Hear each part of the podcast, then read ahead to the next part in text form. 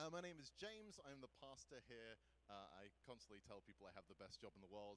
Uh, as an Englishman, this is a big week for me um, because it marked the 12 year anniversary of me coming to Canada. I'm going to be reading from Philippians 2 today because it's been at least a month since I've read from Philippians 2, so we're about due, I think.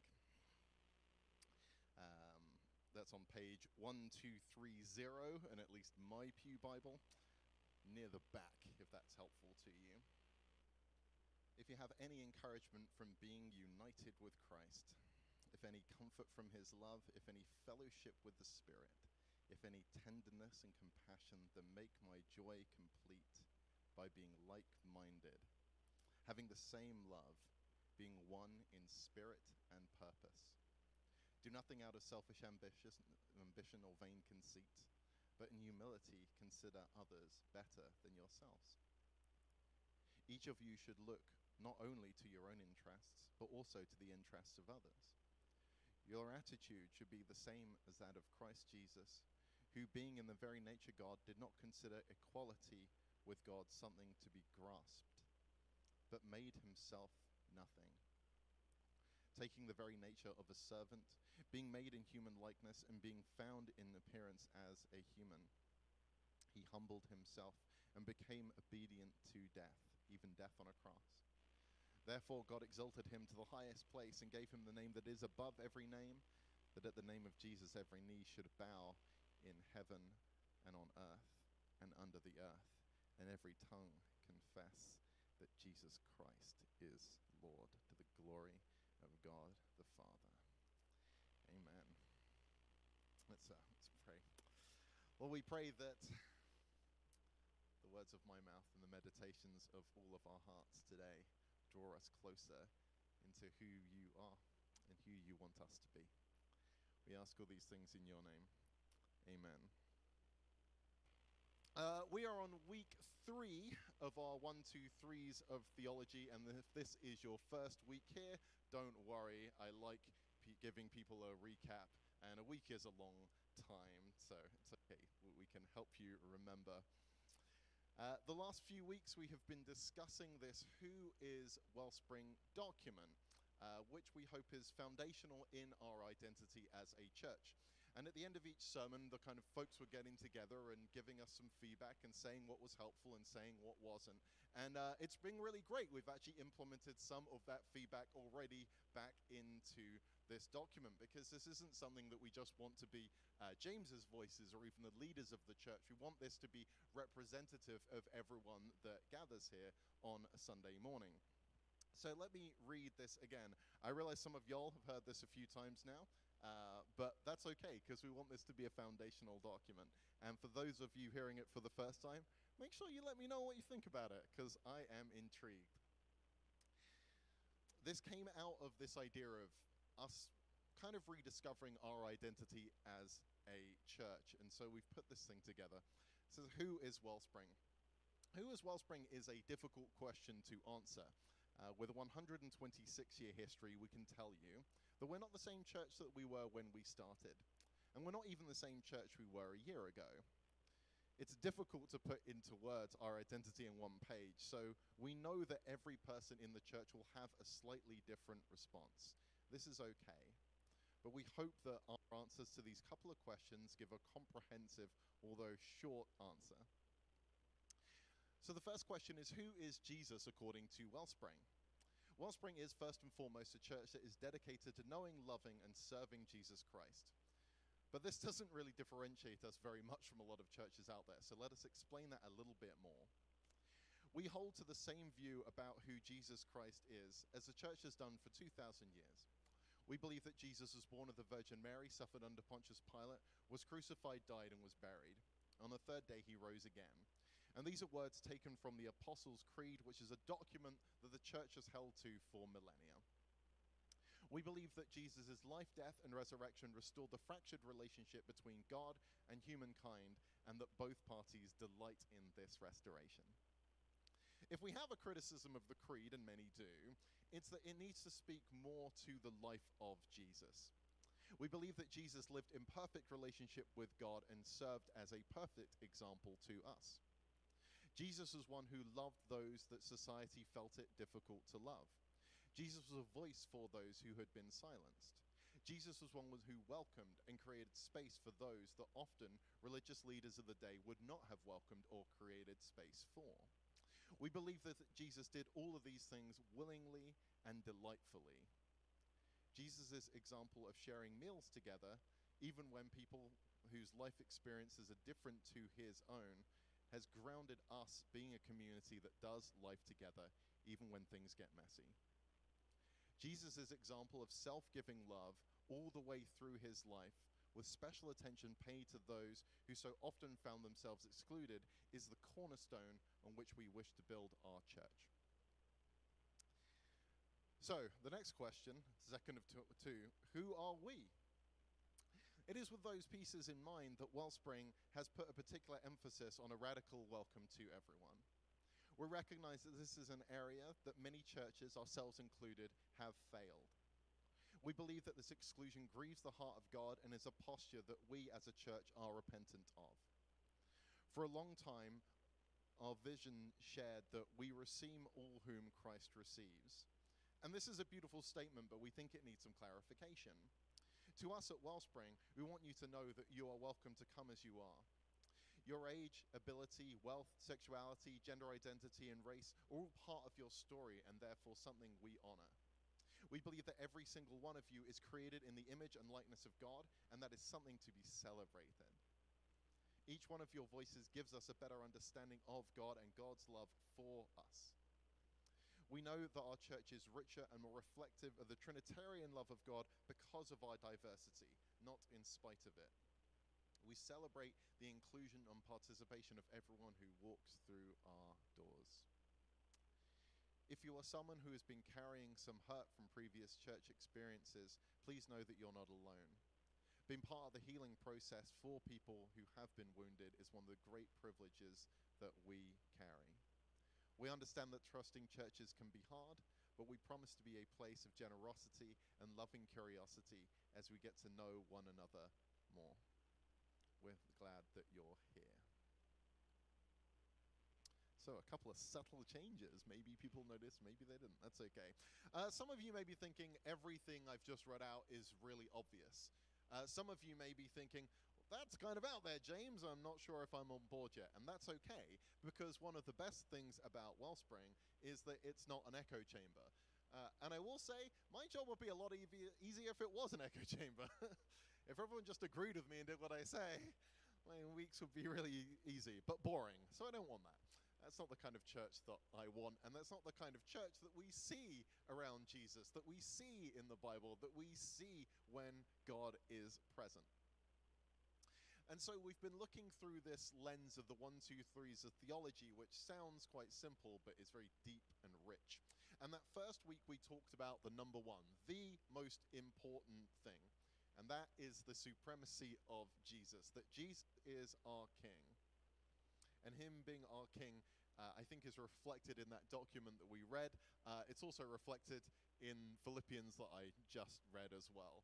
Uh, he makes himself a servant and he has the name that is above all names. That is really, really central. That's something we can't disagree on. um, because then we just stop being a Christian church. And there's lots of wonderful organizations out there that aren't Christian churches, they're just not Christian churches.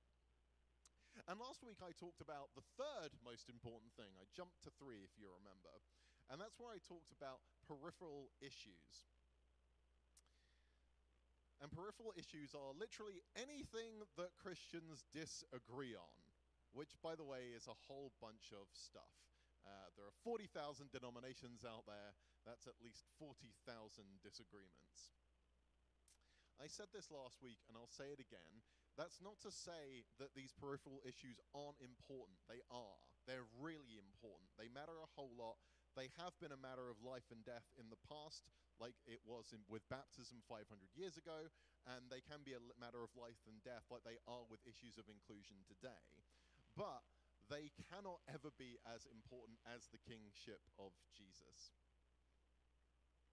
And I would also argue today that they're not as important as the second, the two in our one, two, threes of theology, and that is the unity of the the church.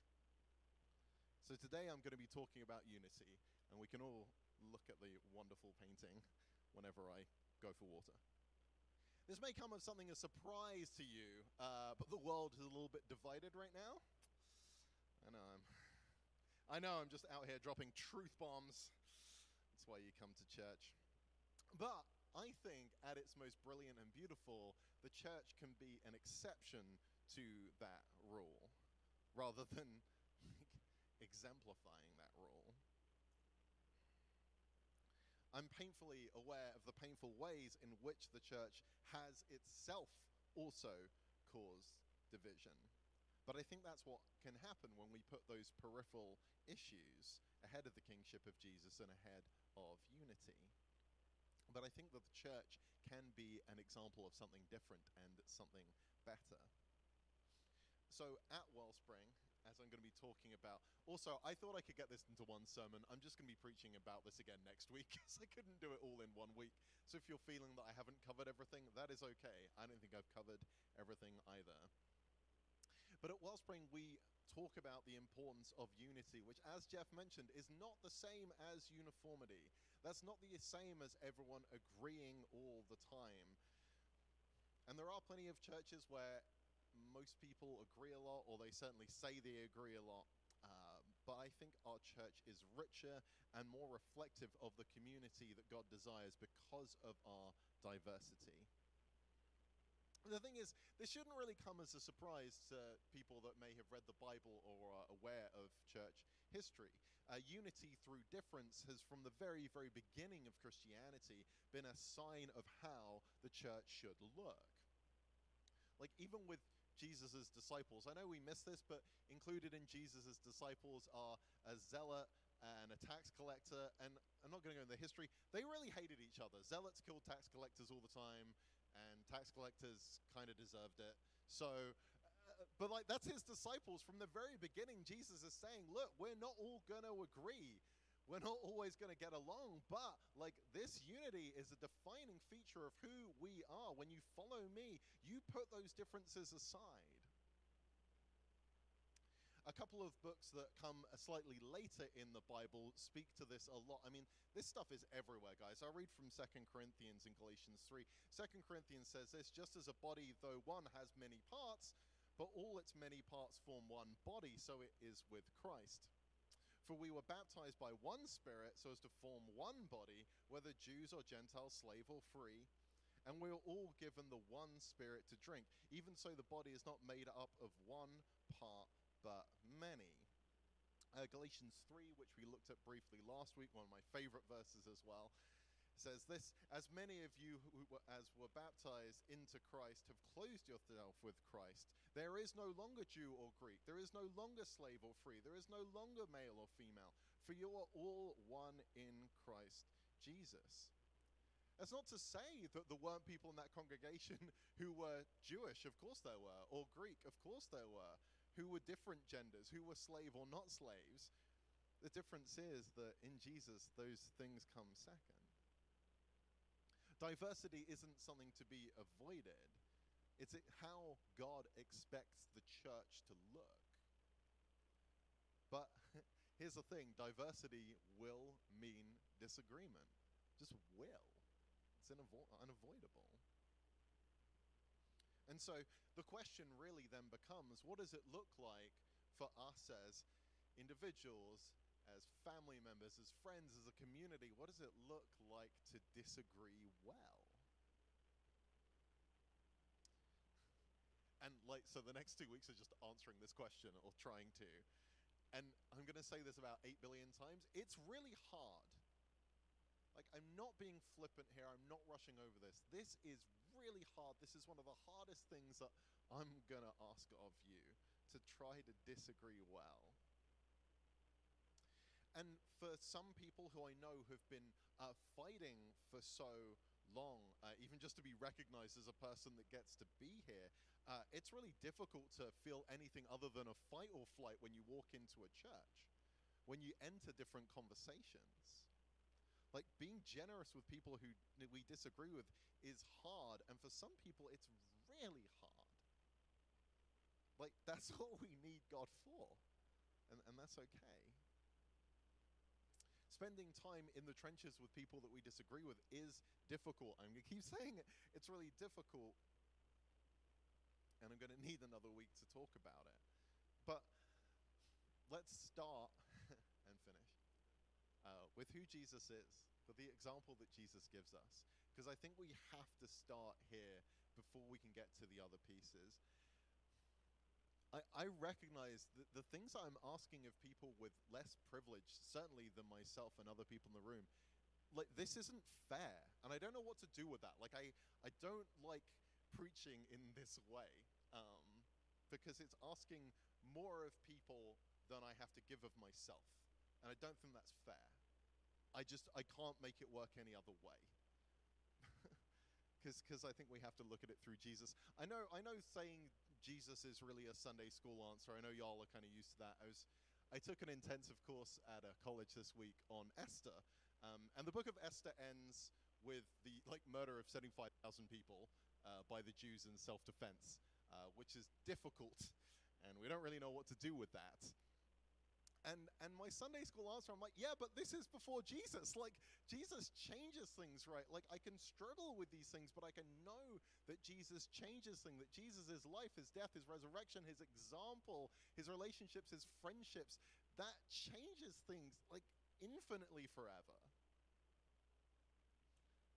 Like Jesus has shown us, and and I think Philippians 2 shows really succinctly, but really harshly and asks a lot of us. Let me read this part again.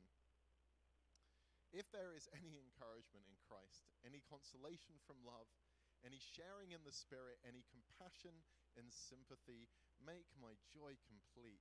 Be of the same mind, having the same love, being in full accord and of one mind. Do nothing out of selfish ambition or conceit, but in humility regard others as better than yourselves. Let each of you look not to your own interests, but to the interests of others. Let the same mind be in you that was in Christ Jesus, who, though he was in the form of God, did not regard equality with God as something to be exploited, but emptied himself, taking the form of a slave, being born in human likeness. I, I could preach a series on that passage, and I probably will when I want to treat myself. But I keep coming back to these verses again and again and again and again and again. And the piece that I can't shake right now is where he tells us to, yeah, that piece. Let the same mind that was in Christ Jesus who, though he was in the form of God, did not regard equality with God something to be exploited, but emptied himself, taking the form of a slave, being born in human likeness. So, a little cultural knowledge is kind of helpful as to like why this is i mean it's so mind-blowing in a thousand ways but one of the ways is uh, understanding the people to whom this letter the philippians were writing to oh, everything okay missing the best part. Um, so, Philippi is a city that is in ancient Greece. I think it's still there. Um, and that's where this letter was written to, the Philippians were being written to. Uh, in, in ancient Greece, everyone had an expectation as to how those different gods in the pantheon behaved. They knew what Zeus was like and Hermes was like and uh, the other ones. Yeah, there you go, Poseidon. Yeah, very good. Yeah, a bunch of like, and and basically these these gods were kind of jerks. That was a thing. Uh, they were really whimsical and they did a lot of cruel things. Um, but they also took the form of humans a lot. This is what they would do. It wasn't uncommon for gods to become incarnate. They kind of like to do that. What is so different is the way that those gods behaved compared to how Jesus then behaves. So everyone has this knowledge of like, well, okay, we're Christian now, so we don't think those gods are real, but we do know what our friends and families believe and, and how they behave. So Zeus, who's the main one, lightning bolt, may have heard of him. Uh, he became human a bunch of times actually, uh, but he didn't become human for the same reason Jesus did. He did it for the opposite reason. Uh, in Greek mythology, uh, one time he becomes a man and is having dinner with someone, and he gets angry with the guy giving him dinner, so he turns him into a wolf and then destroys his house. Great. Uh, another time, he disguises himself as a woman's husband and impregnates the man's wife. Uh, that's where Hercules comes from, by the way. Um, like, the point is that Zeus knew his power and his privilege and didn't give up any of it. When he took the form of a man, he was still very much acting like a god. But the author of this letter says that Jesus didn't consider equality with God something to be exploited. He's comparing him to all the other gods they knew that did consider their equality with God something to be exploited. Jesus, instead of holding on to that power and that privilege, he empties himself. He makes himself nothing. He takes the form of a servant, of a slave. He has a pretty rough life. He dies an awful death. God's becoming incarnate isn't new to first century Greeks, but God's becoming slaves absolutely was. And that's the mind what we're supposed to have. And it's hard. And one of the one of the things that's kind of blown my mind a lot right now is I, it, it's easy to wail on America, but we've got our own problems here too. But when when Christians are out kind of like demanding their rights, like it's my right to have a gun and it's my right to have all these things. But we follow the ones who the one who doesn't demand the rights. And if anyone is entitled to rights, if anyone is entitled to deity, if anyone is entitled to power and privilege and all those things, it is Jesus, the one who is the name above all names, the name at which every knee and will bow and every tongue will confess. If anyone's entitled to it, it's him. And he gives it away.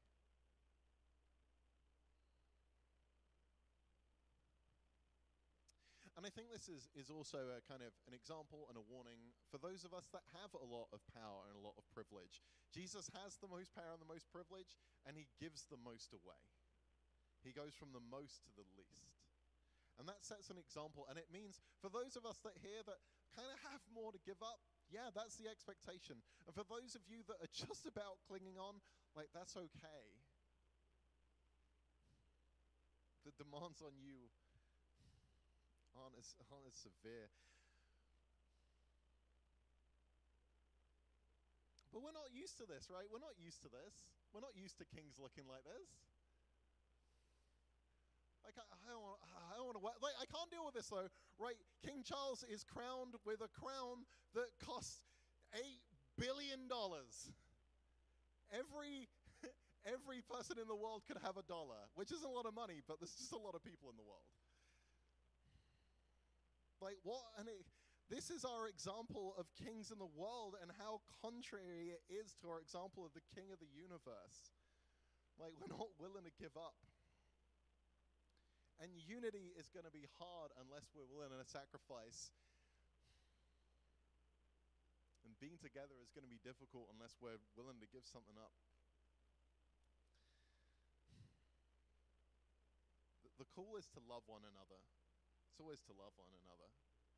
Like we, we don't get to like ever not do those things. It's a non-negotiable. But but my hope and my prayer for Wellspring, more and more, is that we get to be a de- beacon that that draws those people that haven't fit in elsewhere.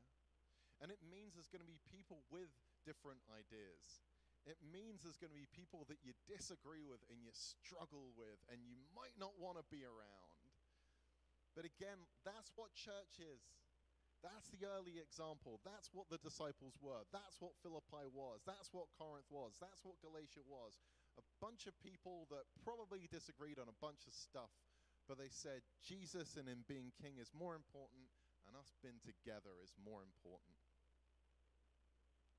It means putting others before ourselves, and I know how hard that can be, and I know I'm not very good at it myself. So we get to dig into this deeper next week but but throughout this week i just i want us praying like what is it i'm willing to put aside what is it i am willing to give up for the sake of the kingship and lordship of Jesus, and for the sake of the unity of this church. What is it going to take for our church to be an exception of unity in this world of division?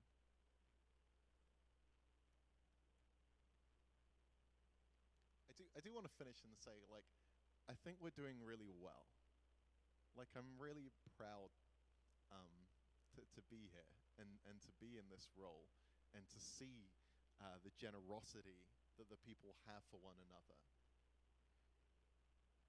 Uh, to see that unity uh, in spite of like different backgrounds and different understandings and different reckonings of who God is. But I, I think we're so much better for it. Um, it means that there is, is space for you here. Um, yeah. Um, and again, what's hey, what's great? Well, let's let's shift to communion because uh, communion again is this really early expression and early example of the church being one. Uh, that despite our differences, that we could come together and we eat together and we feast together. And um, yo, this Bible actually just flipped to the page I wanted to get to. I'm so satisfied right now. First Corinthians says this, For I received from the Lord what I also passed on to you. The Lord Jesus, on the night he was betrayed, took bread, and when he was given, when he had given thanks, he broke it and said, "This is my body, which is for you. Do this in remembrance of me." In the same way, after supper, he took the cup, saying, "This cup is the new covenant in my blood." Do this whenever you drink it in remembrance of me. For whenever you eat this bread and drink this cup, you proclaim the Lord's death until he comes. And that's what we get to do. The act of eating together is a powerful and prophetic and antithetical move right now. And it, and it speaks to a unity in a world of division and Again, where else where else are you going to be having a meal with people as different as this? It's not going to happen. We get to be different. And I think that's a beautiful thing. Let's, uh, let's pray. Lord, we thank you for your presence. And Lord, we pray it is always, always your example that we follow. Lord, we pray that we be able to put the differences aside and remember that you are King and that you have called us to be one. And wherever we need to let go or give up, we pray that you show us the way. We thank you for all the ways that you are moving in the midst of us here and now. We ask all these things in your name, Lord.